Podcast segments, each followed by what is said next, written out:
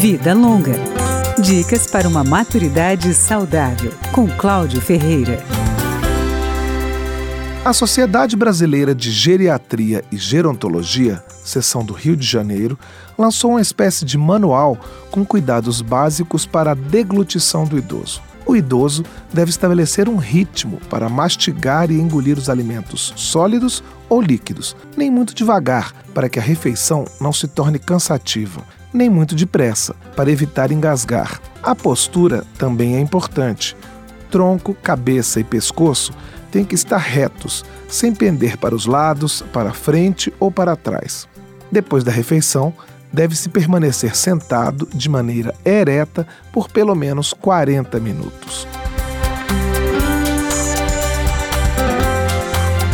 Estar em um bom ambiente é essencial para o idoso na hora das refeições. Deve-se evitar locais tumultuados, com pessoas falando alto e televisão ligada. Conversar muito com o idoso durante a refeição também atrapalha. A pessoa mais velha deve prestar atenção em como está mastigando e engolindo os alimentos.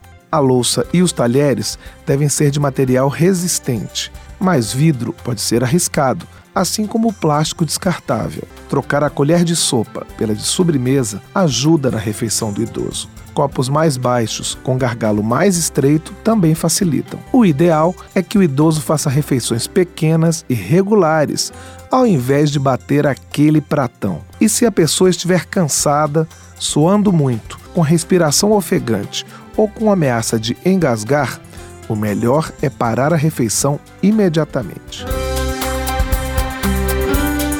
Vida Longa, com Cláudio Ferreira.